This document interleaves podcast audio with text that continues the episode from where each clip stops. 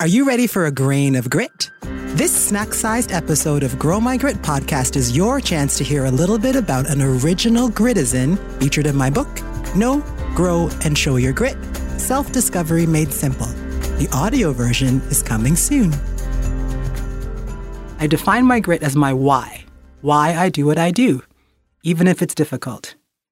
Even after a great deal of introspection, giving, respect, integrity, and tenacity, these are my words. I love to give, and I feel that what I give to others is valuable and often healing.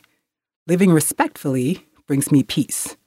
Honestly, I love that I am older and that I can look towards my faith, culture, and background to help me navigate this world.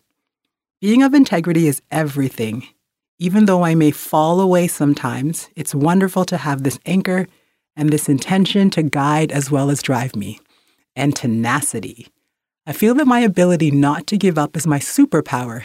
Yes, I need to do some work around giving up what I must, but I love that I am able to stick with the people and things that are most important to me. I am a total giver. I get the most joy when I am in a position of giving, and I love to give to others emotionally, physically, and materially. Respect is everything to me. I'm a first generation Canadian and I have been raised as a Roman Catholic. Very early in my life, I was taught that respect was everything honoring and respecting people, their traditions, family, and culture. It is all I know. Integrity is my mantra. I never, ever lie. I cannot. And the biggest offense I can receive is to be lied to. This way of being has often resulted in conflict for me. It is a very high standard that I hold myself and others to. If I am outside of my integrity, it eats me up. And when someone is not being integral with me, I can't fake it. Tenacity is important too.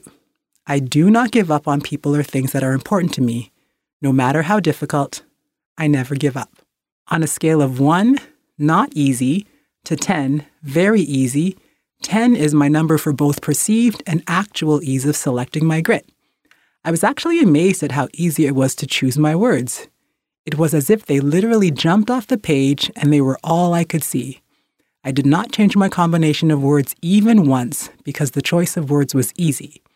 I did not check in with anyone about my words, and even after the above awareness, I love my words. I don't want to change them. What came to light about my understanding of myself as I chose these words was interesting. Although the words are powerful and these words put into play should conceivably result in a powerful way of being, I also realized how living as I do can often be a burden, actually cause me pain.